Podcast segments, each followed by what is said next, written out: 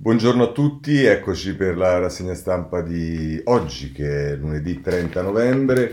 Beh, il Natale si avvicina e continua ad avere diciamo, spazio sulle prime pagine dei giornali e anche però la manovra, il ristori quater, le misure che si vogliono prendere per eh, il Natale, insomma, un po' questo sta sui giornali di oggi. Il Corriere Sera titola Il mio piano per i fondi dell'Unione Europea ed è il Premier Conte che parla eh, per bocca di, di, di, Monica Guerzoni e poi la Repubblica, piano europeo per il Natale, scuole chiuse cene in casa e così titola la, appunto il, il giornale eh, di Molinari e poi la stampa a Natale vietati gli spostamenti e invece il giornale cambia, mettono le tasse e nascondono la mano, insomma eh, per il recovery fund Conte vuole i top manager, è il domani che scrive. Questi sono tendenzialmente i titoli, ma vediamo innanzitutto i numeri. Oggi c'è poco spazio perché succede un po' così che quando i numeri migliorano sui giornali eh, scompaiono un po' di notizie, ma insomma bisogna andare a pagina 9 del Corriere della Sera, la solita Mariolina Iossa che ne parla, dice nuovi casi in calo con meno tamponi, giù anche i ricoveri, nuovi contagi in diminuzione, ieri sono stati 20.648 in 24 ore, circa 6.000 in meno rispetto al giorno prima, ma con meno tamponi, dice 176.934 contro i 225.940 del bollettino di sabato. Scende anche il numero dei decessi, le vittime registrate ieri sono 541, cifra comunque drammaticamente alta. Come in discesa sono i numeri dei ricoveri e delle terapie intensive, 32.879 gli ospedalizzati con sintomi lievi, 420 in meno rispetto a sabato e rianimazioni 3.753, cioè 9 in meno. La curva si è quindi stabilizzata anche se il numero dei contagiati su base quotidiana è ancora sopra i 20.000 e l'RT di poco sopra l'1.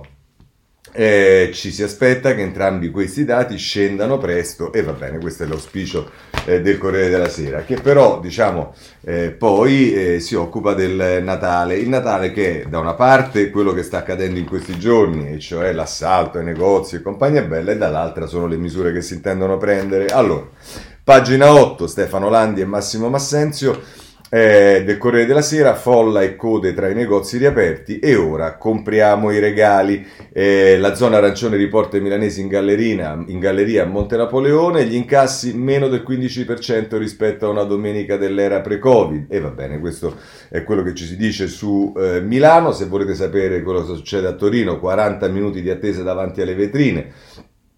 Salta il distanziamento, l'annuncio di Locatelli è in arrivo due vaccini come regalo di Natale e poi c'è anche Roma con Rinaldo Frignani, ancora resta a Roma, più controlli in centro eh, e ipotesi numero chiuso. Poi se volete sapere ancora eh, come sarà il Natale degli esperti con Fabrizio Caccia e Margherita De Bac a pagina 11 il Corriere della Sera dice abbiamo fatto tre domande a otto medici per capire come passeremo le feste, eh, quanti sarete, come lo avete trascorso un anno fa, come la prenderanno gli esclusi e qui ci sono eh, Maria Capobianchi, eh, ci sta eh, Giovanni Rezza, ci sta Antonella Viola, ci sta Massimo Galli, Agostino Miozzo, Claudio Cricelli, Anna Maria Cattelan e Maria Rita Gismondo. Questi sono gli esperti che vengono eh, consultati, se siete interessati trovate tutto questo sul Corriere della Sera, mentre su Repubblica eh, di Natale, di feste, di acquisti si parla nelle pagine successive alla prima e quindi a pagina 2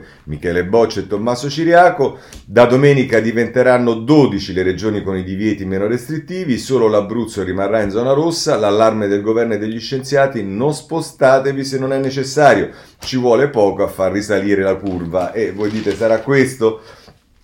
Insomma, allora se andate sulla pagina accanto, Brunella Giovara eh, racconta mh, mm, co- cosa è accaduto a Milano, felici di fare la coda, la febbre da shopping nella Milano liberata, l'assalto a Corso Buenos Aires già dall'apertura dei negozi, c'è ottimismo, spero di ritrovare il lavoro, la rabbia dei ristoratori, siamo i soli eh, a piangere, sì, perché il tema dei eh, ristoratori rimane ehm, eh, aperto, eh, perché, cioè rimane aperto nel senso che non, non sono, ehm, eh, sono quelli che ancora chiudono alle 18, comunque anche nelle zone gialle.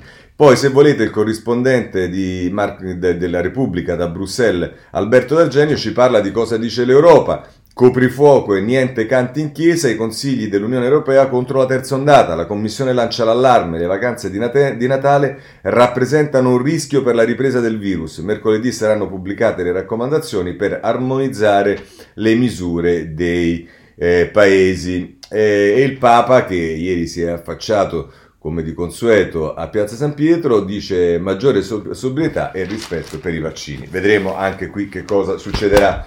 Ma andiamo oltre perché abbiamo anche la stampa che dedica le due pagine successive alla prima a questo. E allora eh, il titolo, come vi ho detto, di apertura era Natale vietati gli spostamenti, lo ritrovate eh, nella pagina 2 con Alessandro Di Matteo e Amedeo La Mattina, le regioni a Roma, aprite le montagne e, e scontro sul DPCM, le nuove regole per le festività attese entro 24 ore, Toti dice ristoranti da aprire e, e Speranza risponde secco, basta leggerezze. Eh, se volete poi vedere che cosa è successo a Torino, ci sono foto, oltre che il racconto, come abbiamo visto su altri giornali, in coda e assembramenti per lo shopping. Torino dimentica subito la zona rossa e poi si dice in questo eh, reportage di Giuseppe Salvaggiulo, eh, anche a Milano stesse scene per la riapertura dei negozi, l'invito di Fontana comprate italiano, comprate lombardo, per chi vende al dettaglio dicembre rappresenta il 30-40% del fatturato annuo, ma c'è paura per l'effetto sui contagi. E poi se volete, intervista che la stampa fa eh, a pagina 2 nel taglio basso, da, fatta da Federico Capurzo, uh, Capurzo al eh, vice, segre- vice ministro Sileri, più attenzione alla curva risale, a Natale stoppa gli spostamenti eh, dice il vice ministro della salute, gli assembramenti serve più responsabilità, il vaccino non sarà obbligatorio per nessuno, fino a, 20, fino a ottobre 2021 non possiamo stare tranquilli. E poi ancora dice che per le festività il numero massimo di persone attorno ad una tavola dovrà essere 6. In primavera dovrebbe esserci una recrudescenza del virus, per evitarla dobbiamo vaccinarci. Questo è ciò che ci dice la stampa. Chiudiamo per quanto riguarda il Natale con il messaggero, in questo caso le pagine sono la 4 e la 5. E così eh, a pagina 4 eh, il focus di Marco Evangelisti, di Mauro Evangelisti, scusate, Natale a tavola con il tampone, come faremo? L'antigenico rapido va, seguito a ridosso, va eseguito a ridosso della riunione di famiglia, ma occhio ai possibili contagi subito dopo consigliato anche ai bambini. E qui ci sta tutto il focus per dire quale test potete fare, dove potete farlo, quando va fatto, ehm, anche per i bambini. Insomma, eh, nel Lazio il costo è fissato a 22 euro, ma il prezzo varia da regione a regione, già scattata la corsa alle prenotazioni. Il retroscena di Alberto Gentini nel taglio basso, regioni blindate, via libera ai residenti, a rischio la deroga per i parenti stretti. Dice che l'avvertimento di Franceschini, se a gennaio riesplode l'epidemia non avremo attenuanti e si rischierà la crisi, e poi ancora si dice che il governo valuterà gli ultimi dati e poi deciderà se consentire di raggiungere genitori anziani, coniugi o partner. Ecco, meno male che qualcuno ogni tanto mette in evidenza che diciamo ci sono eh, persone che eh, stanno insieme e vivono lo stesso rapporto pur non essendo sposate e se si fanno delle norme soltanto per i coniugi ovviamente questo crea un problema. Ma ehm, ehm, a pagina eh, 5 del messaggero eh, c'è un'intervista da Agostino Miozzo, che come sapete è il coordinatore del CTS, che dice numero chiuso in centro, stoppa la calca da shopping, le regole ci sono, purtroppo non vengono fatte applicare. E dice Miozzo, giusto trovare l'equilibrio tra restrizioni e permessi, ma i contagi sono ancora alti. E ancora dice Miozzo, se proprio non si può fare a meno, mettiamo un limite di 6 persone a pranzi e, ceni, e cene per le feste. E, mh, questo insomma è quello che ci dice il eh, messaggero. Ovviamente, eh, come abbiamo visto, ci sono le regioni che eh, spingono, insomma, i territori eh, reagiscono, così rubrica pagina 12 il Corriere della Sera, ristoranti, un fronte per riaprire la sera. Toti va in pressing per riavviare i locali, cinema e teatri, dubbi da De Luca e Zingaretti, no dal ministro Boccia. Dice nonostante il niet del governo, alcune regioni insistono per aprire ristoranti anche la sera. È il caso della Liguria e Giovanni Toti, nella sua veste di vicepresidente, ha convocato per oggi una riunione via web della conferenza per le regioni proprio per discutere di questo argomento in vista dell'incontro di domani con il governo. Eh, vedremo anche qui se ci saranno passi diversi eh, e ripensamenti da parte, da parte del governo. Eh, un tema eh, particolarmente delicato, come sapete, è quello della scuola. Per questo oggi vi voglio segnalare innanzitutto il data room di Milena Gabbanelli a pagina 13 del Corriere della Sera, il caos della scuola, le colpe del governo. A novembre Roma ha dato a regioni e comuni la possibilità di adottare norme più restrittive di quelle nazionali, a sud molti hanno chiuso, tutto senza spiegare perché.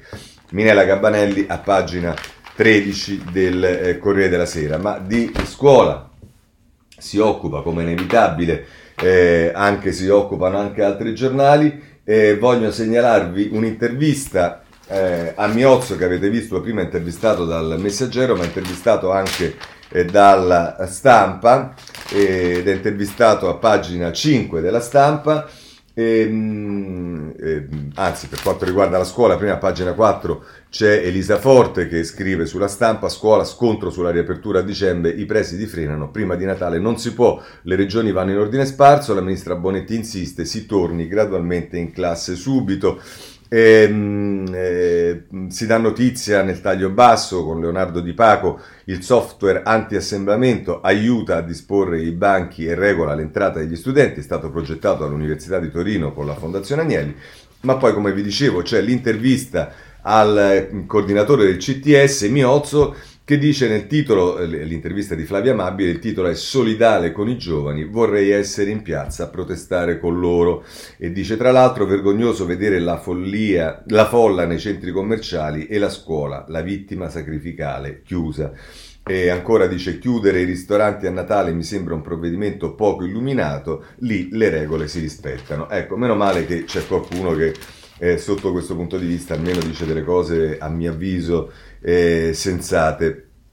E tra l'altro Flavia Mabbe dice da settimane rivolge appelli per il ritorno in classe, ma sembra cadere, sembrano cadere nel vuoto. E dice Miozzo, sa, per quel che riguarda eh, il ritorno a scuola non esprimo un pensiero personale, ma quello del coordinamento del CTS che riflette il pensiero di tutti i colleghi del Comitato e della comunità scientifica internazionale. Il diritto alla scuola dovrebbe essere un imperativo nel nostro Paese, ma constatiamo ancora ritardi nell'organizzazione dei trasporti, nello scaglionamento degli orari, piuttosto che nelle verifiche sanitarie. E ancora dice la amabile, eh, si tratta di misure ipotizzate da mesi. E risponde Miozzo, noi del CTS abbiamo iniziato a mettere a verbale questi suggerimenti a fine aprile per dare una risposta alla necessità della scuola. Se dipendesse da me avrei riaperto le scuole da tempo e oggi non posso che essere solidale con i ragazzi, fanno bene a protestare. Vorrei poter scendere anch'io in piazza con loro, convinto come sono che la didattica a distanza sia un eccellente strumento pedagogico, molto utile in situazioni di emergenza ma non può essere l'escamotage, la scorciatoia, la nostra evidente incapacità di riorganizzare un percorso scolastico tradizionale compatibile con l'epidemia in corso. Eh, insomma, ci va, è molto chiaro Miozzo in questa sua eh, intervista. Segnalo eh, a proposito di scuola anche una questione che riguarda i contratti, ce lo dice il Sole 24 ore a pagina 4, docenti aumenti da rinnovo e cuneo. Ai 92-93 euro lordi, 60 netti attesi dal contratto, si aggiunge il taglio del prelievo fiscale che vale 100 euro aggiuntivi in busta paga fino a 28.000 euro e porta così il totale a 160. Eh, questo è quello che ci dicono Eugenio Bruno e Claudio Tucci sul eh, Sole 24 Ore. Ma non direttamente relativo ai problemi della scuola, ma sicuramente eh, problemi che eh, vengono avanzati sul giornale eh, di Sallusti nei confronti della titolare della eh, scuola, cioè della Azzolina, a pagina 8 il giornale eh, ci dà questa notizia. Il giallo della Azzolina iscritta in contemporanea a due università, incongruenze nel curriculum, ora sparito, nel 2009 studente a Pavia e Pisa è vietato. Il 21 luglio, scrive Massimo Arcangeli, del 2020 Antonio Mazzeo, giornalista e blogger, pubblica un post in cui denuncia la doppia iscrizione universitaria a Pavia settembre 2008-2013 e a Pisa giugno 2009-2010, dicembre 2010, dichiarata nella pagina Facebook della ministra dell'istruzione Lucia Azzolina. Tre giorni dopo il profilo della pagina quanto all'iscrizione pisana sarebbe stato modificato, scrive lo stesso Mazzeo, in giugno 2009-dicembre 2009. Quel 21 luglio il giornalista segnala anche la scomparsa dalla pagina riservata ai sottosegretari del sito del MIUR del, del curriculum di Azzolina in formato europeo. di cui sono venuto in possesso. Vi si attesta il conseguimento a Pavia il 20 dicembre 2013 di una laurea magistrale in giurisprudenza, ciclo unico della durata di 5 anni, e a Pisa nel dicembre 2010 di un titolo di specializzazione nell'insegnamento secondario per il sostegno. Come può la ministra, se non violando la legge, a meno che non abbia allora chiesto uno, una sospensiva all'Ateneo Pavese, Erze si iscritta allo stesso tempo a due differenti università? Questo è quello che si domanda il giornale. Vedremo, vedrete che anche questa cosa avrà i suoi eh, sviluppi. Ma andiamo avanti, eh, c'è tutto il tema del vaccino e qui ci siamo, si rincorrono come al solito eh, notizie le più disparate. Se andiamo sul Corriere della Sera a pagina 10 ci si dice più test rapidi per tutti, ma davvero sono affidabili e possono salvare ehm, le feste, ma no, qui scusate, non era eh, sul vaccino, era sulle, sulle, cure. Vabbè, visto che ci siamo, sono Silvia Turin che eh, fa una serie di domande e scrive una serie di risposte in base a eh, diciamo, le informazioni raggiunte eh, fino adesso. Diciamo, un esame prima di incontrare le famiglie può servire, ma va fatto all'ultimo e c'è chi è negativo. Va bene, insomma, questo è il Corriere della Sera. Invece, scusate, sul vaccino è la Repubblica eh, che nelle pagine 6 e 7 ci dice l'ombra dei ritardi nella corsa al vaccino, le speranze dell'Italia in 200 milioni di dosi, prenotazioni record per far fronte al rischio di errori e consegne tardive, preoccupa l'inciampo di AstraZeneca, potrebbe dover ripetere il tri- i trial. Eh, questi sono Bocci e Foschini che eh, ci mh, parlano appunto dei diversi fac- vaccini, tra l'altro la, prof- la, profilassi Pfizer da subito anche a 100.000 militari che nella seconda fase si occuperanno della somministrazione. E, mh, eh, insomma, eh, qui fa- si fa anche un riassunto, quanto e quando le dosi di vaccino, eh, dice dall'Europa ci arriveranno 200 eh, milioni della Pfizer, di cui circa 27 milioni dovrebbero arrivare eh, in Italia, di cui 3,4 milioni subito e le altre nel corso del 2021. Invece per AstraZeneca dovrebbero arrivarne 300 milioni in Europa, di questi 40 milioni in Italia, 3 milioni sono attesi a gennaio, le altre entro giugno del 2021. Moderna 80 milioni all'Europa, di questi 10 milioni all'Italia, una prima tranche arriverà nel primo trimestre del 2021 il resto fra secondo e terzo. Poi c'è la Johnson Johnson che ne manda 400 milioni in Europa, di questi 53 milioni in Italia arriveranno a partire dal secondo trimestre 2021, il grosso nel terzo. E poi ci stanno ancora Sanofi, GSK, 300 milioni, 40 milioni arriveranno in Italia e ancora Curevac 225 milioni in Europa e 30 milioni in Italia. Insomma, questa è la situazione. E, eh, se volete c'è un'intervista pagina 7 all'ex direttore dell'EMA eh, che è Guido Rasi che dice finora ai numeri da Bar Sport la partita non è ancora iniziata e gli domanda eh, Elena Dusi che lo intervista quanto ci vorrà per la luce verde e lui dice come faccio a dirlo? Le aziende parlano alla stampa ma all'EMA non hanno ancora trasmesso un dato. Andiamo bene. E ancora domanda, ma come la cosiddetta rolling review che permette all'EMA di analizzare i dati sui vaccini man mano che, arriva, eh, che arrivano per fare presto? E risponde l'ex direttore dell'EMA, l'EMA ha valutato la fase 1 dei test, quella che esclude la tossicità, ha anche dato le certificazioni agli impianti di produzione di Moderna, Pfizer e AstraZeneca, ma i dati clinici, quelli sui volontari che hanno ricevuto il vaccino o il placebo nella fase 3, non sono ancora arrivati. Insomma, questo è quello che ci dice eh, Repubblica a proposito del vaccino. Se volete qualcosa c'è anche sul eh, giornale a pagina 12 e c'è l'intervista a Locatelli che invece qui con Francesca Angeli è molto più ottimista. Locatelli dice che bel regalo due vaccini per Natale, le dosi in Italia a gennaio e in USA verrà somministrato a 20 milioni di persone entro la fine dell'anno se la FDA darà l'ok. E quindi come vedete c'è chi dice che non si saprà quando saranno disponibili, c'è chi dice invece che bello ce ne saranno due e noi stiamo qui e cerchiamo di capirci qualcosa.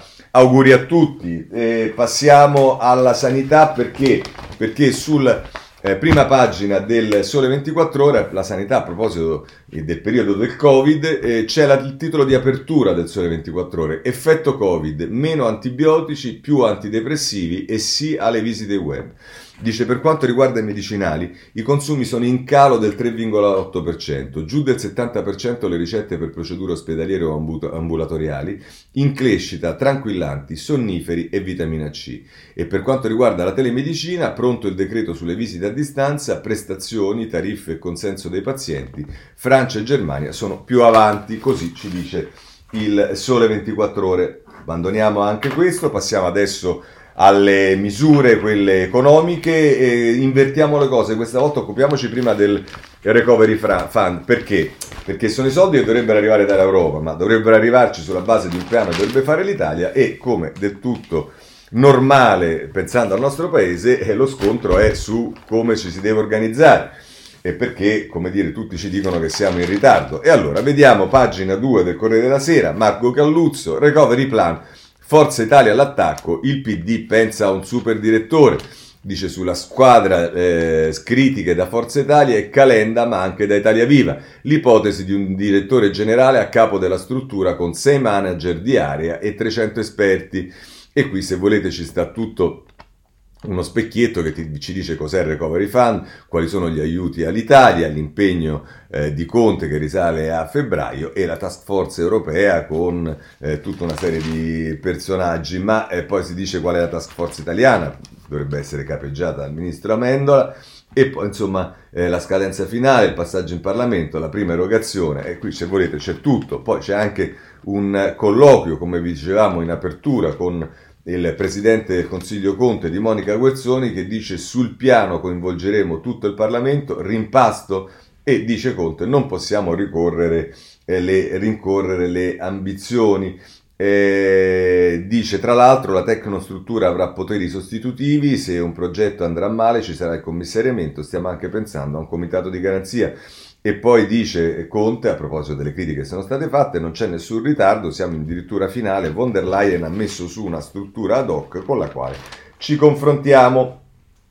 Va bene, questo è quello che ci dice il Corriere della Sera con Conte che come di consueto la mette tranquilla come se non ci fossero problemi. Se andiamo su Repubblica, pagina 8, eh, vediamo che un po' di problemi ci sono.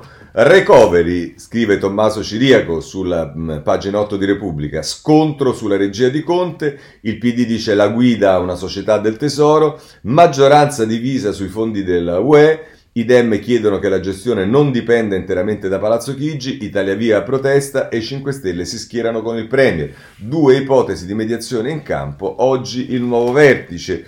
E ci dice Tommaso Ciriaco, la cabina di regia tecnica che gestirà il Recovery Fund, composta da sei manager e dalla loro task force con 300 tecnici, non deve essere inquadrata a Palazzo Chigi, così chiede il Partito Democratico per reagire alla mossa del triunvirato varato da Giuseppe Conte. Va invece costituita una società ad hoc partecipata dal Tesoro in grado di raccordarsi con i singoli ministeri e con il Presidente del Consiglio. È una controffensiva pesante quella DEM che conferma le tensioni anticipate da Repubblica e che mira a ridimensionare il piano di governance presentato ai capi delegazione con il quale il Premier mantiene il pieno controllo dei 209 miliardi di investimenti stanziati in Europa.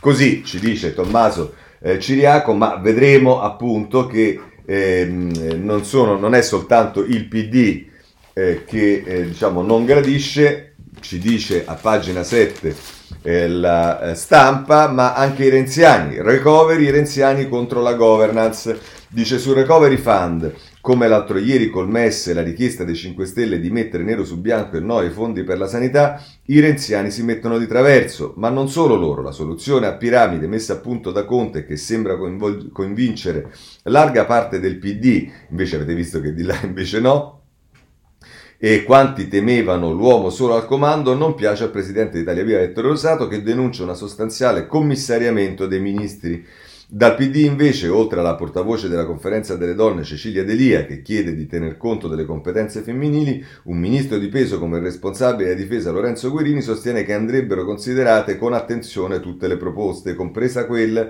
di Carlo Calenda. Per i leader di azione, se si crea una sola struttura, questa inevitabilmente andrà in conflitto con i ministri, ai quali non è certo possibile togliere i poteri conferiti, rimarca l'ex ministro PD, quando poi Vita eh, dando poi vita a un botta e risposta via Twitter con il vice segretario Dem Andrea Orlando che invece difende lo schema Conte. Secondo il ministro degli affari europei Enzo Mendola, all'interno della compagine giallorossa non ci sarebbero dissidi. Ecco, e qui possiamo anche chiuderla perché diciamo, visto come stanno le cose, eh, il buon Amendola, insomma, eh, e difficilmente riesce a spiegare una cosa del genere. Volete vedere qual è il taglio che gli dà un giornale che, diciamo, potremmo definire a metà in questo momento, vista la posizione presa sul recovery, sui fondi europei e via dicendo, ed è il giornale con eh, a pagina 6 eh, Conte lancia un'altra task force soltanto per salvare il posto, scrive Vittorio Macioce. Il carrozzone per il recovery fund utile solo al Premier, distribuisce poltrone e consensi,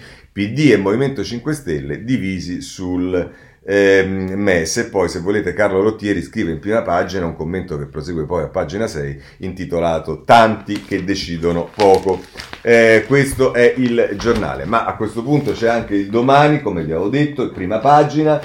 Eh, Gaiazzini per il recovery fund Conte vuole i top manager il premier vuole gestire i soldi europei con una specie di governo parallelo fatto dagli amministratori delegati di ferrovie Eni, Enel, Leonardo, Cassa Depositi e Prestiti e Snam e dice tra l'altro per gestire 209 miliardi del piano europeo Next Generation EU il presidente del Consiglio Giuseppe Conte sta valutando di formalizzare un comitato di sei manager per seguire le parti principali del piano per affiancare il ministro degli affari europei Enzo Amendola che per il governo sta coordinando da mesi il dossier.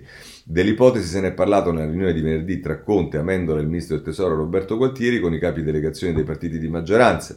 Sui nomi ancora niente di ufficiale, ma l'ipotesi che Conte persegue e che ha iniziato a sottoporre ad alcuni diretti interessati è quella di indicare direttamente sei tra i principali amministratori delegati di società controllate dallo Stato e l'abbiamo detto Descalzi eh, per quanto riguarda Leni, Starace per quanto riguarda l'Ener, Marco Alverà per quanto riguarda Snam, Gianfranco Battisti per Ferrovie dello Stato, Alessandro Profumo per Leonardo Finmeccanica e Fabrizio Palermo Cassa Depositi e Prestiti, affiancati dall'onnipresente Domenico Arcuri, commissario straordinario per l'emergenza Covid. Va bene, questo è quello che ci dice eh, il domani. La pensa un po' diversamente, diciamo, il tempo, che a pagina eh, 6 eh, Mm, a proposito del recovery fund, con Dario Borriello dice la UE avverte, fondi a rischio. La Commissione dice all'Italia serve velocità in caso di ritardi, possiamo interrompere le erogazioni. Forza Italia e Calenda critici sulla nuova struttura per gestire il piano eh, decisa dal governo che accelera e Gentiloni richiesta di Bruxelles.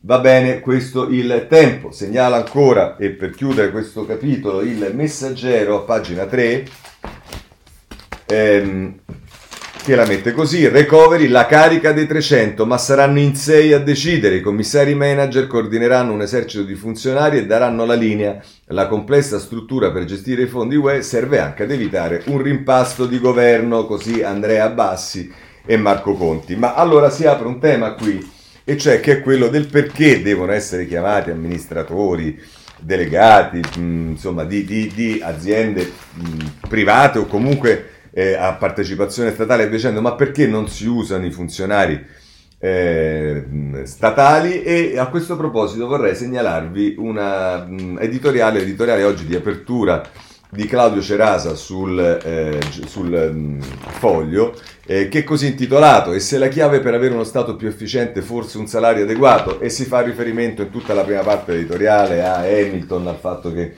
eh, si è dichiarato contrario al taglio degli stipendi per quanto riguarda la Formula 1 perché a differenza di altri giocatori, pallacanestro, calciatori e via dicendo loro non possono usare l'immagine bim bum ba insomma e si arriva a dire che e si fa riferimento alla decisione del governo Monti di mettere il tetto agli, ehm, eh, ai funzionari statali a 240.000 euro, che poi è entrata nel vigore nel 2014, e, ehm, e, e tra l'altro scrive Cerasa, eh, in una stagione in cui per forza di cose il pubblico tornerà ad avere una sua centralità e in una stagione in cui in altre parole al pubblico sarà chiesto di essere produttivo come un'azienda privata, viene da chiedersi se per avere uno Stato più efficiente non sia il caso, per provare ad attrarre meglio il meglio che c'è in giro, di eliminare il tetto ai salari.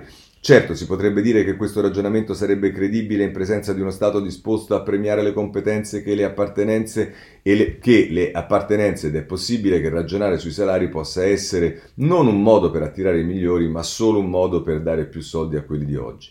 Ma se si prova a fare un passo in avanti nella riflessione e se si prova a capire cosa cambierebbe se lo Stato potesse pagare secondo criteri di mercato chi assume un, ri- un rischio importante, si capirebbe meglio il succo di un ragionamento magnificamente sintetizzato tempo fa da Pietrichino in un acronimo, in un acronimo perfetto, SMART, l'acronimo che in realtà è stato coniato dalla letteratura giuridica anglosassone, è stato utilizzato anni fa da Ichino per inquadrare bene quello che, quale potrebbe essere un modo per rendere più eh, al passo il mercato, il lavoro ai vertici dell'universo pubblico e la parola smart contiene tutti i requisiti necessari, specific, misurable, archivable, eh, repeatable e timely. L'individuazione di questi requisiti e di questi obiettivi renderebbe rigorosa la responsabilizzazione di un manager pubblico e potrebbe, porterebbe la responsabilizzazione a cascata eh, di vertici fino all'ultimo impiegato di una società pubblica e la maggiore retribuzione dei vertici potrebbe avvenire anche senza stravolgere le regole attuali, introducendo un principio semplicemente elementare, un premio legato ai risultati conseguiti, certificati, come suggerisce Chino, da organi di valutazione nei quali la maggioranza rappresenta entità esterne all'amministrazione, cittadinanza, utenti specifici e così via. Insomma, aggiunge ancora Chino, ci vorrebbe una quinta riforma dell'amministrazione pubblica eh, ci vorrebbe il coraggio di chiedere che i vertici del pubblico vengano pagati seguendo logiche meno di Stato e più di mercato, ci vorrebbe il coraggio di dire che è proprio in un momento di difficoltà che il Paese ha bisogno di incoraggiare al massimo i suoi talenti, ci vorrebbe il coraggio di chiedere uno svincolo del tetto accompagnandolo a uno svincolo sulla inamovibilità dei dipendenti pubblici, ci vorrebbe un cambio di mentalità su questi temi che in molti chiedono ma nessuno ha il coraggio di invocare fino in fondo. Un paese che ha bisogno di crescere, che per crescere ha bisogno dello Stato, è un paese che ha bisogno di mettere al centro dello Stato ciò che di meglio offre il paese. E a maggior ragione un paese che ha bisogno di risolvere in fretta alcuni problemi di difficile risoluzione, piuttosto che incartarsi sul nome giusto, disponibile ad assumersi un rischio come quello di governare la sanità commissariata dalla Calabria, dovrebbe chiedersi se i problemi della società del commissario eh, I commissari di governo di solito prendono al massimo 100.000 euro lordi, di cui metà fissa e una metà legata al risultato, ci sarebbero anche in presenza di una retribuzione per i commissari all'altezza della sfida. La risposta forse già la conoscete. Va bene, questo è eh, Cerasa sulla questione degli stipendi. Eh, andiamo avanti, c'è il tema del MES, prima di passare alla manovra italiana e allora pagina 7 c'è un'intervista di Fabrizio Goria ehm, a Sassoli che dice l'Italia non rinuncia al MES, è garanzia contro le crisi bancarie e dice sbagliato non attivarlo, eh, dice ancora Sassoli, è come un'assicurazione sulla casa e avrà regole comuni. Il recovery fund arriverà con l'ok di Polonia e Ungheria e senza di loro inutili piani nazionali. Si ricomincia da capo. Eh, così ci dice la stampa eh, le parole di Sassoli, del Presidente del Parlamento europeo, a proposito del MES. Ma veniamo in Italia perché ci sta la manovra, ci stanno i decreti ristori che ormai si perdono, non si capisce più niente, siamo al quinto, al quarto, non mi ricordo. Ma insomma, eh, pagina 5 eh, del Corriere della Sera, pronti nuovi ristori, in arrivo 8, altri 8 miliardi. Questo è quello che ci dice Enrico Marro. E poi per quanto riguarda le misure, ci si dice che sono rinviate le scadenze fiscali e ci saranno indennizi per gli, sta- per gli stagionali. Una tantum di 1000 euro ai lavoratori dello spettacolo, da inizio anno già stanziati 108 miliardi in deficit. E per quanto riguarda i capitoli, sugli versamenti dice slittano a conti IRPEF, IRES e IRAP e il vincolo del 33% dei ricavi persi. E poi per quanto riguarda le cartelle, più tempo per la rottamazione, stop a ipoteche e pignoramenti.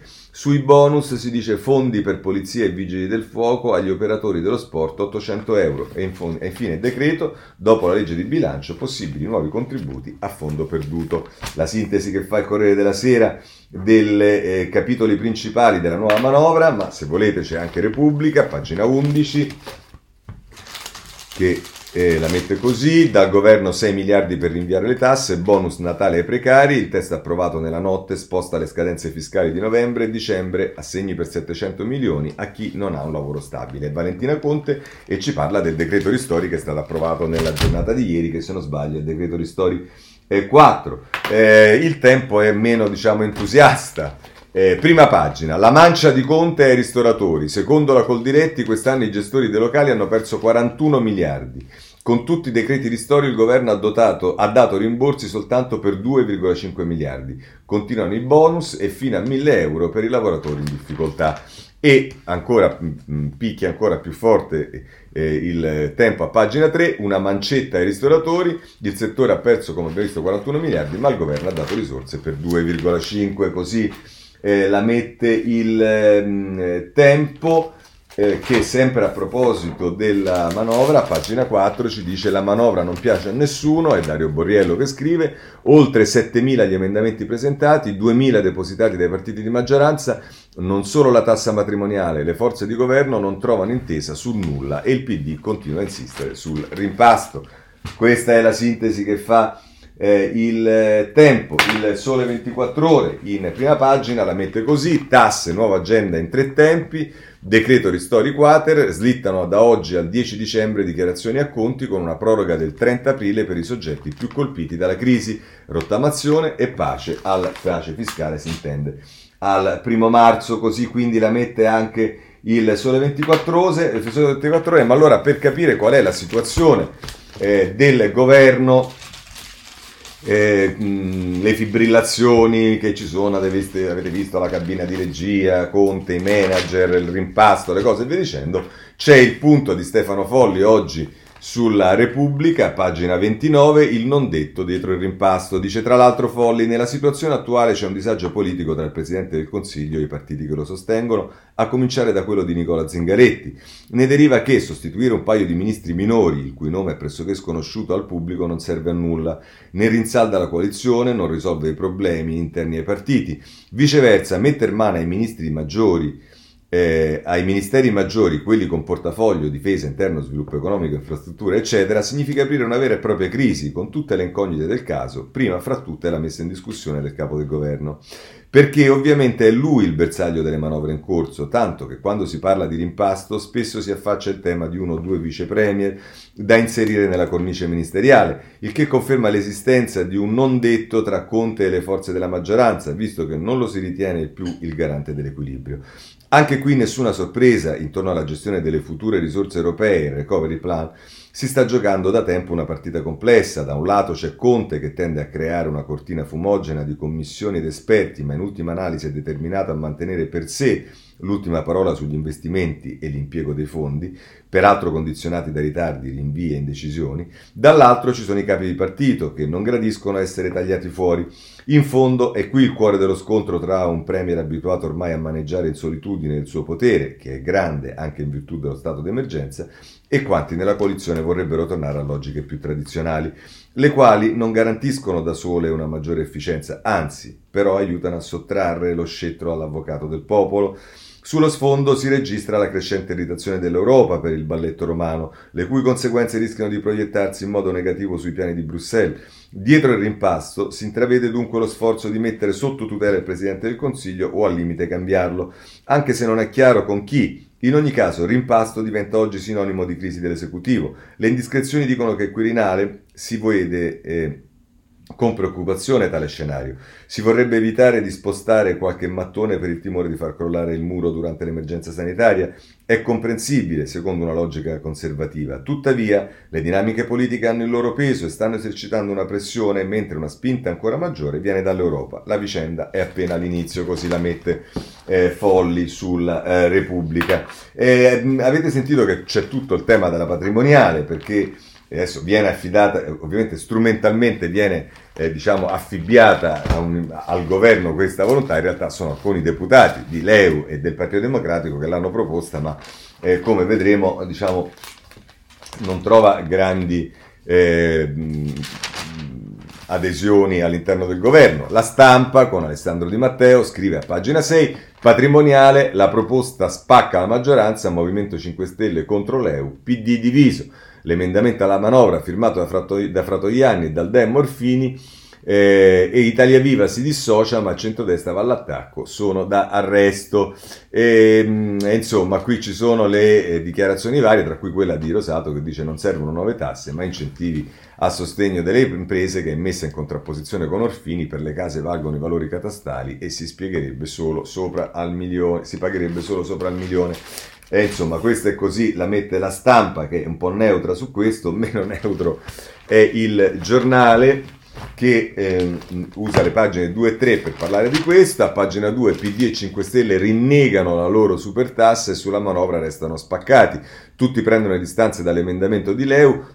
Orfini ironizza il solito coraggio e Pasquale Napolitano continua a scrivere su oltre 6.000 emendamenti, ben 3.000 sono stati presentati dalla stessa maggioranza e poi se andate a pagina 3 Gian Maria De Francesco esplode la rivolta sulla patrimoniale, un progetto folle, fa fallire il eh, paese, così eh, la mette il giornale. Volete sapere come la mette libero? Beh, la mette a parte che in prima pagina la patrimoniale è una rapina, ma poi a pagina 3 la mette così, la patrimoniale è una rapina, Giuliano Zulin, i giallorossi fanno i debiti e noi li paghiamo, l'esecutivo creerà 300 miliardi di nuovo di avanzo per provare a rimborsarlo, inventa un'altra imposta che dovrebbe portare a 20 miliardi all'anno nelle casse pubbliche, c'è un po' di, diciamo, eh, malizia in queste parole perché appunto non è l'esecutivo, ma sono alcuni eh, deputati della eh, maggioranza, ma eh, tant'è eh, il messaggero non si sottrae a parlare di questo tema e lo fa a pagina 2, eh, tasse rinviate ad aprile, le scadenze di fine anno e spunta la cancellazione. E poi si parla ehm, della, ehm, della, patrimoniale nel, eh, nel, nell'intervento, ma ehm, andiamo adesso eh, invece a vedere due commenti. Eh, il primo è di De Nicola sulla stampa, in prima pagina il titolo eh, le mani dello Stato sui nostri portafogli. Dice quando il governo dichiara che non metterà le mani nelle tasche dei cittadini vuol dire che ti sei dimenticato il portafoglio sul tavolo. Questa buttata, ascoltata qualche anno fa in America, mi è tornata in mente l'annuncio che Libero Uguali e un gruppetto di deputati PD hanno proposto l'introduzione di una imposta patrimoniale progressiva. In sintesi si dovrebbero sostituire le varie tasse già esistenti sulla ricchezza mobiliare e immobiliare, dall'IMU ai bolli sugli, sugli strumenti finanziari, con un unico tributo che farebbe, si dice, risparmiare chi possiede meno di 500.000 euro per bastonare gli altri. Si tratterebbe di tassare dello 0,2% la base imponibile tra 500.000 e un milione di euro. Va avanti a pagina 19. E, ehm, eh, vabbè, si fa tutta l'analisi di come funziona e poi dice sorge il sospetto spontaneo, che il motivo del balzello è che la sinistra socialista è rimasta prigioniera della sua demagogia e voglia solo far piangere, per dirla alla Vecchioni, i ricchi signori che mangiano le stelle distesi sui prati delle loro ville. Vediamo di analizzare la proposta. Un primo problema di equità pone, si pone perché l'imposta patrimoniale colpisce beni acquisiti con redditi che già sono stati tassati.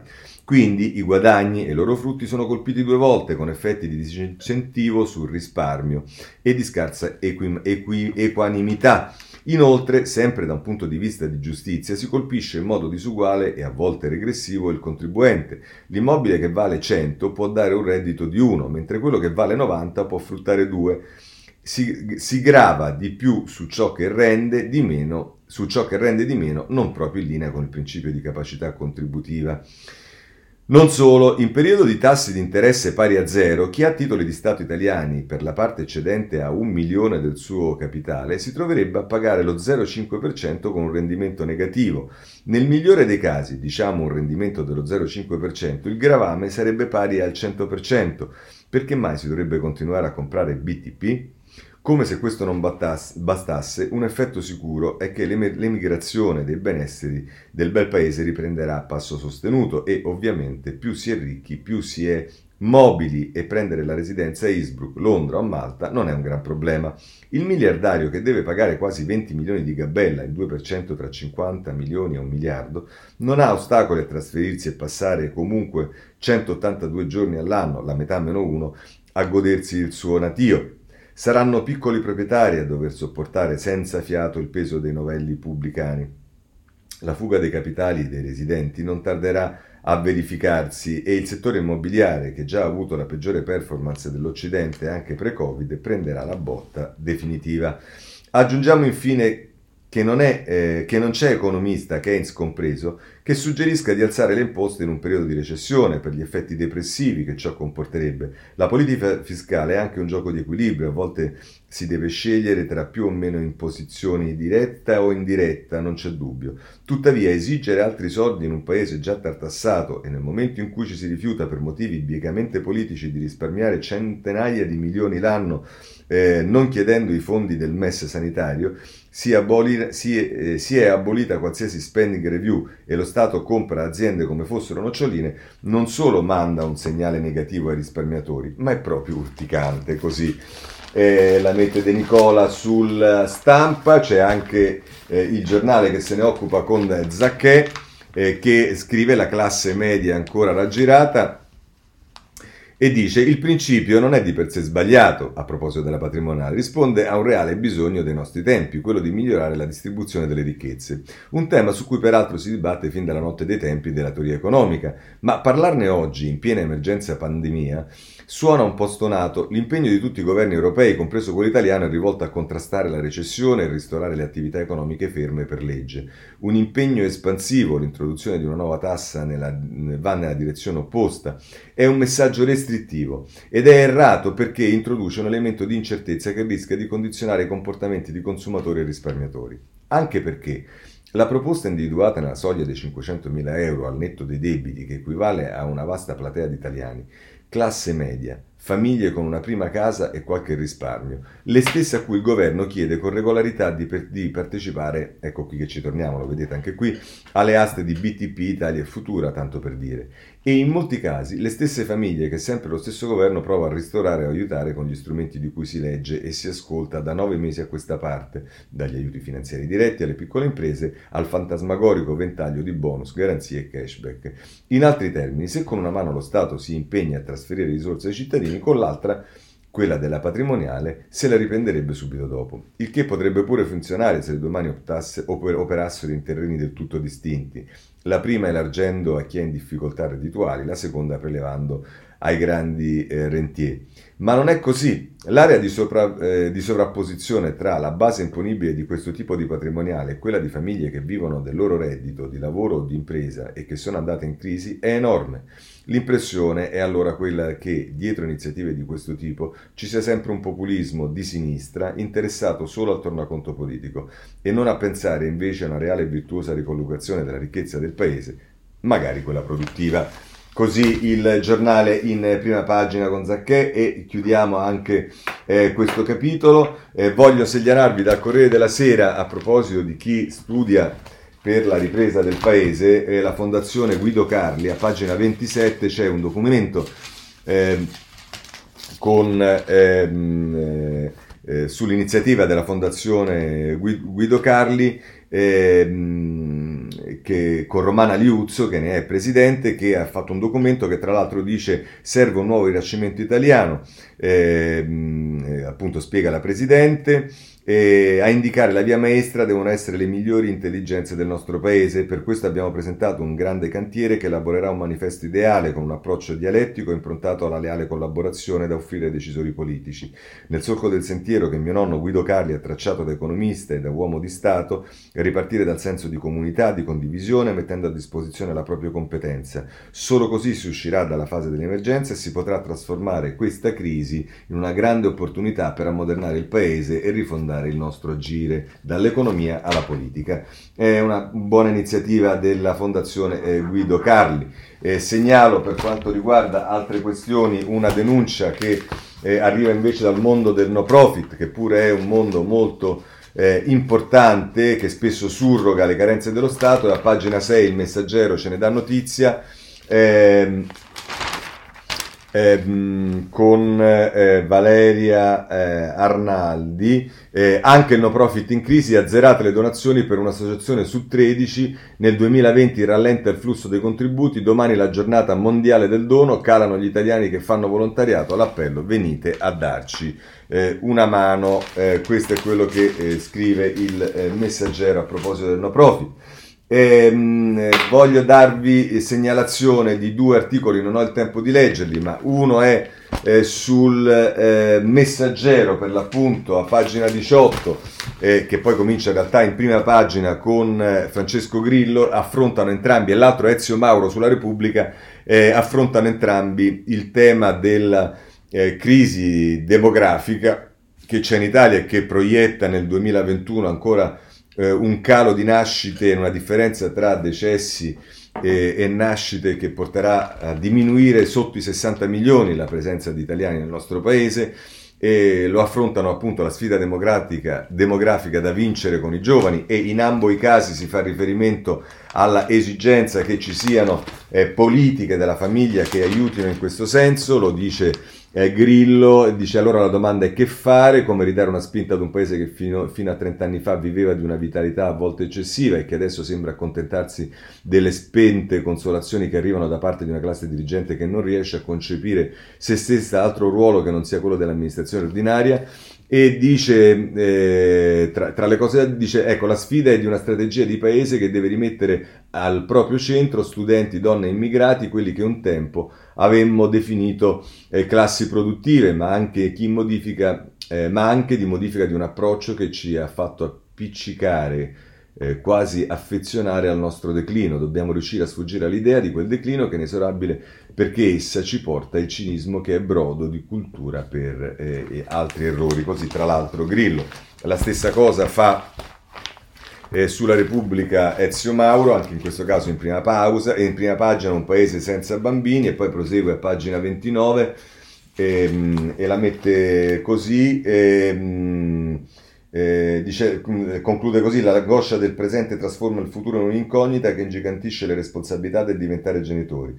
È la conseguenza del dominio dell'imprevedibile che fa saltare le regole costruite per togliere al mondo il suo aspetto pauroso. Senza la regola torna a dominare l'istinto, ci circonda la paura dell'incalcolabile, come lo chiama Nietzsche che mette in crisi la scienza, la tecnica e il progresso finché torneranno i bambini a riconsegnarci il mondo, così eh, la mette Ezio Mauro. Chiudiamo anche questo capitolo, segnalo ehm, sulla legge elettorale, anche qui eh, non ho il tempo di leggerlo, ma intanto voglio segnalarvi eh, sul domani a pagina 4 ehm, ci si occupa della legge elettorale, i nuovi collegi del post referendum penalizzano il centrosinistra, Lisa Di Giuseppe scrive con meno eletti e collegi più grandi ci saranno campagne elettorali più costose e competitive, anche le zone più sicure diventeranno contendibili. Per arginare la destra serve un'alleanza PD Movimento 5 Stelle, questo è quello che eh, spinge, su cui spinge il domani. Voglio segnalarvi su questo Pane Bianco che fa eh, un eh, editoriale sul Corriere della Sera, transizione ai sistemi elettorali, proporzionalismi, inizia in prima pagina, prosegue a pagina 34, fa la storia anche dei eh, diciamo, dei sistemi elettorali che hanno attraversato l'Italia e fa riferimento anche a quello eh, attuale. Si dice che eh, la legge proporzionale apparentemente sembra eh, avvantaggiare Forza Italia, eh, Movimento 5 Stelle, PD, ma insomma conclude così, si illudono quelli che pensano che le forze politiche della futura età proporzionale saranno più o meno le stesse di oggi. Con il proporzionale cresceranno le spinte centrifughe all'interno del PD, di Forza Italia e anche dei 5 Stelle. Sorgerà inoltre una forte domanda di centro, ma diffusa richiesta di dare vita a qualche rassemblement centrista.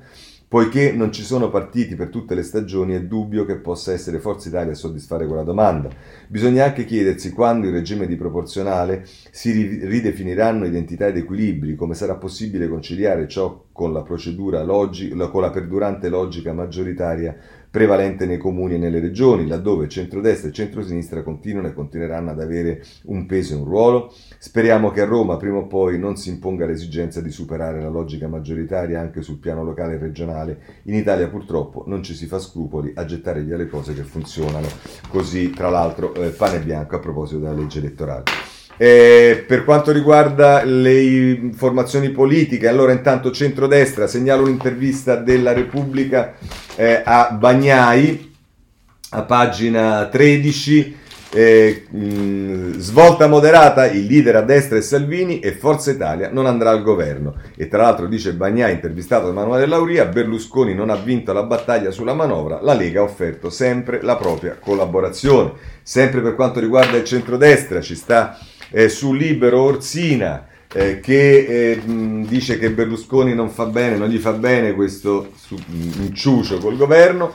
Ehm, eh, Fausto Cariotti lo intervista. Berlusconi non ci guadagna a fare la stampella di Conte. Lo storico dei partiti dice il paese uscirà dall'epidemia disperato e arrabbiato, gli elettori vogliono i sovranisti ma responsabili. La Meloni è rassicurante, questo è quello che eh, dice eh, Orsina. Rimaniamo eh, sempre nel campo del ehm, centrodestra perché eh, sulla ehm, prima pagina del domani c'è una ehm, editoriale di Mario Giro che potete leggervi, non è tempo di farlo, sta finendo la lunga fase della politica polarizzata ed è un taglio diverso da quello che eh, dà Orsina su Libera a proposito del ruolo di Berlusconi e di quello che ha significato. Poi se volete, io ieri non, e l'altro ieri non ho fatto la segna stampa e quindi mi sono perso questa ehm, eh, diciamo, performance del mio amico Brunetta, però oggi Giovanni Sallusti picchia sulla... Mh, ehm, eh, sulla pagina 6 di ehm, Libero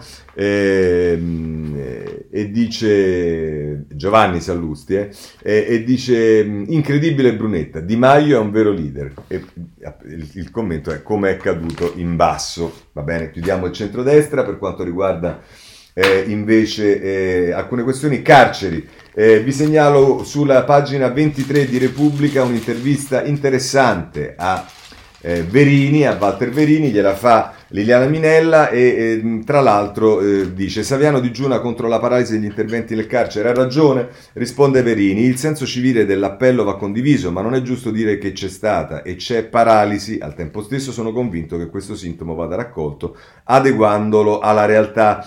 E domanda Minella, il governo si è già mosso e si è mosso bene? Risponde eh, Verini, si poteva davvero fare di più e meglio, come il PD ha detto in Parlamento e come nell'ambito del governo ha sempre sostenuto il sottosegretario della giustizia Giorgis. Ma non siamo a febbraio, quando c'erano oltre 62.000 detenuti, che oggi sono 9.000 in meno, grazie a misure di governo che il PD vuole migliorare, come fa in Senato con gli emendamenti al decreto ristori. E sarebbero, domanda Minella, domiciliari senza braccialetto a chi deve scontare solo 12 mesi e ha tenuto una buona condotta, almeno 30, eh, aumento di 30 giorni rispetto ai 45 attuali ogni 6 mesi a chi ha seguito percorsi rieducativi e alla Camera, nella legge di bilancio, abbiamo proposto di dare un'accoglienza domiciliare a chi potrebbe uscire ma non ce l'ha. A questo proposito va detto che eh, molte di queste eh, norme che sono previste negli emendamenti del PD al decreto ristori in realtà purtroppo diciamo poi hanno tutta una serie di paletti, soprattutto quella che riguarda i 30 giorni rispetto, di, di, premialità rispetto eh, ai ulteriori rispetto ai 45 attuali, che in realtà è una platea molto ristretta, ma a questo proposito voglio dire che abbiamo presentato eh, insieme a Lucia Annibali un emendamento alla uh, legge di bilancio alla Camera che tende a ehm, eh, diciamo, fare in modo che questi 30 giorni valgano per eh, molti che sono a fine pena e non soltanto per ambiti molto ristretti. Vedremo che cosa succede. Ma andiamo avanti. Ma eh, gli, gli, obietta la Milella, ma sono le proposte di Saviano? E risponde eh, Verini, mi auguro siano accolte, ma parliamo di detenuti che non sono in alcun modo un allarme sociale e che, come dice l'articolo 27 della Costituzione, escono recuperati alla società. Andiamo avanti con le domande della Minella. 2000 eh, col Covid nelle carceri, gli interventi non sono troppo poco? Risponde Verini, come dice il garante Palma, la situazione preoccupa ma è monitorata, al momento sotto controllo, grazie anche al lavoro del nuovo DAP Petralia e Tartaglia, cioè non toglie che la guardia debba essere sempre altissima. Ancora la Milella, per Saviano il governo tratta i rei come rifiuti da chiudere in discariche sociali, risponde Verini. No, non è così, per due motivi. Il primo, questo non è il governo del buttiamo via la chiave e del marciscan in galera.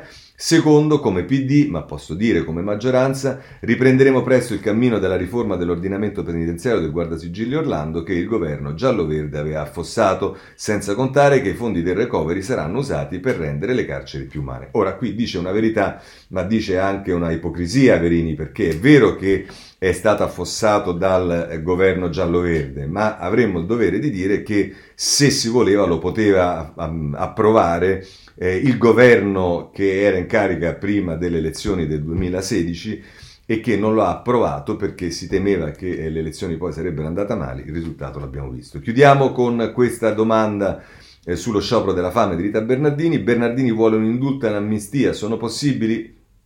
Anzi, in realtà non si dice che la Bernardini sta facendo da 20 giorni uno sciopero della fame, si fa riferimento solo alla richiesta di indutta amnistia. Vabbè, ma questa è la Milella e non c'è niente da fare.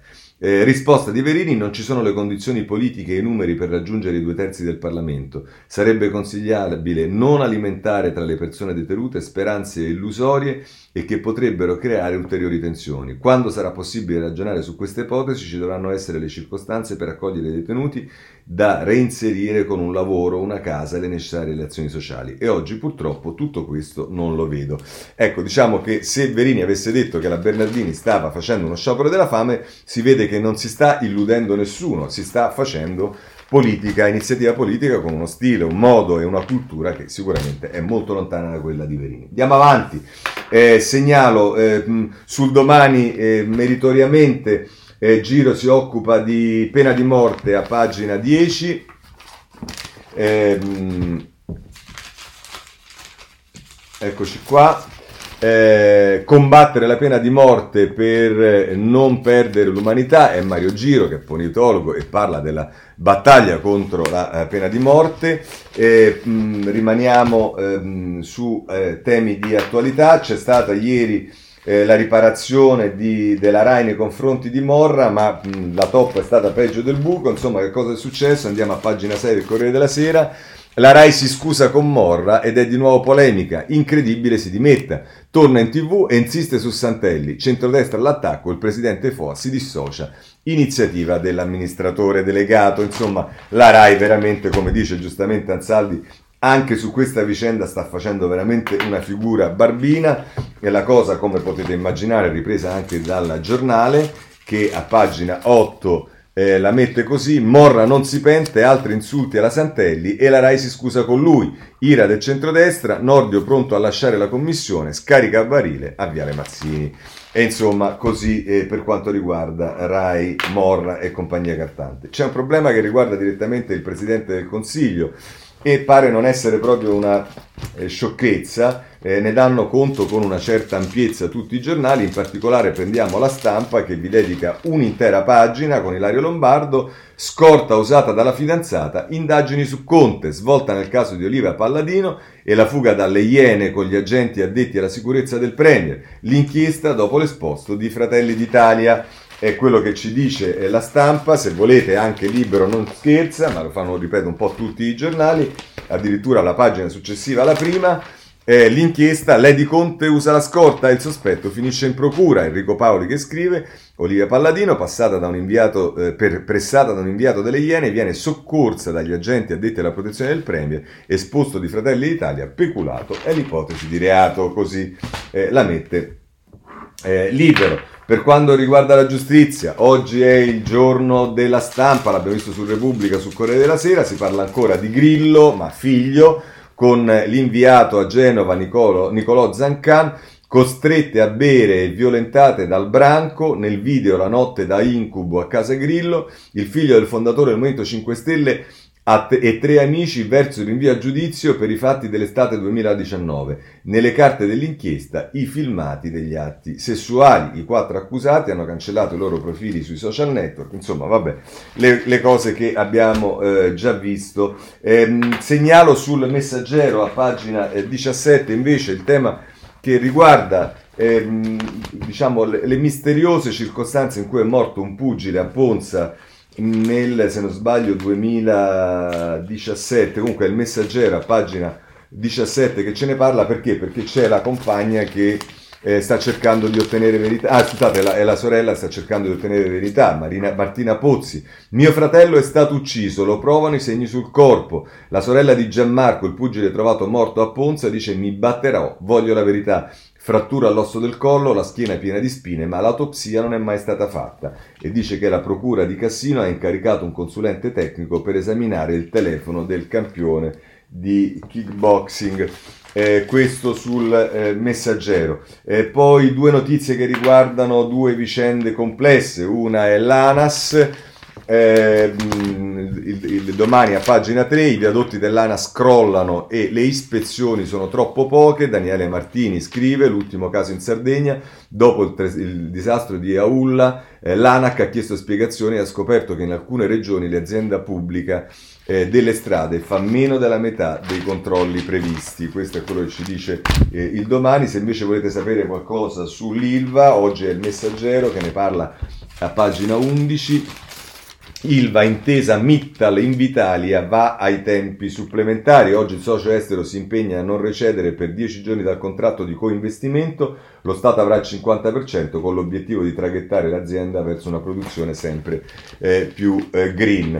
Eh, chiudiamo con ehm, rapide cose. Unicredit, pagina eh, 15 eh, di eh, Repubblica, perché ci sono anche queste notizie che vanno eh, segnalate. In Unicredit la sfida per il nuovo consiglio, ieri a sorpresa convocazione informale del board, una parte del quale non condivide la strategia dell'AD, il nodo del Monte dei Paschi. Poi ancora eh, ci sta la, la cyberguerra, ce ne parla anche qui, scusate a pagina 18 La Repubblica eh, con l'intervista a Graziano. Graziano è il generale che guida il Comitato Militare della Unione Europea e i piani per arrivare a una difesa eh, autonoma. Dice la cyberguerra è già una minaccia, l'Europa deve agire. Eh, sulla Repubblica, se passiamo dalla cyberguerra alle cyber estorsioni, eh, andiamo sul domani a pagina 7 perché ci dice che ospedali e Made in Italy il rischio della, di cyber estorsioni.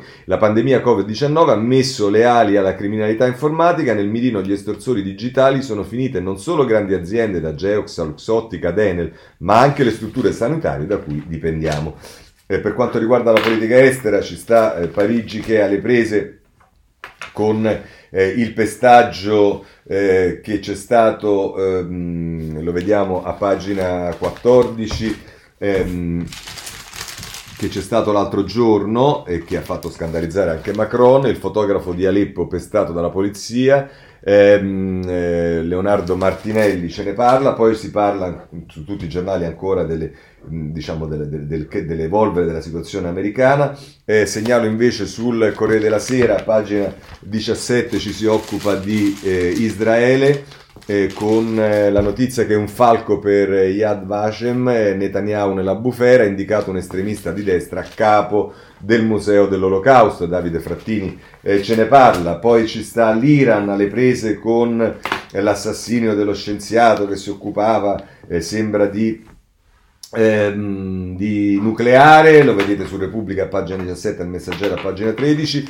invece Repubblica pagina 19 ci parla ancora dell'Etiopia, ehm, eh, terrore in Etiopia, macete e asce come in Ruanda, Giampaolo Cadalanu eh, che è l'inviato del, ehm, ehm della Repubblica. E chiudiamo con una notizia che sicuramente eh, fa impressione che viene dal Giappone. Il Giappone picco di suicidi, le altre vittime del Covid. Solo ad ottobre 2153 persone si sono tolte la vita. I morti totali per il virus sono 2087, più colpite le donne, gli esperti dicono una crisi di salute mentale, pesa la disoccupazione. E insomma, problemi che ci hanno fa riflettere. Con questo chiudiamo la rassegna stampa. Se volete ci vediamo domani alle sette e mezza. Buona giornata a tutti.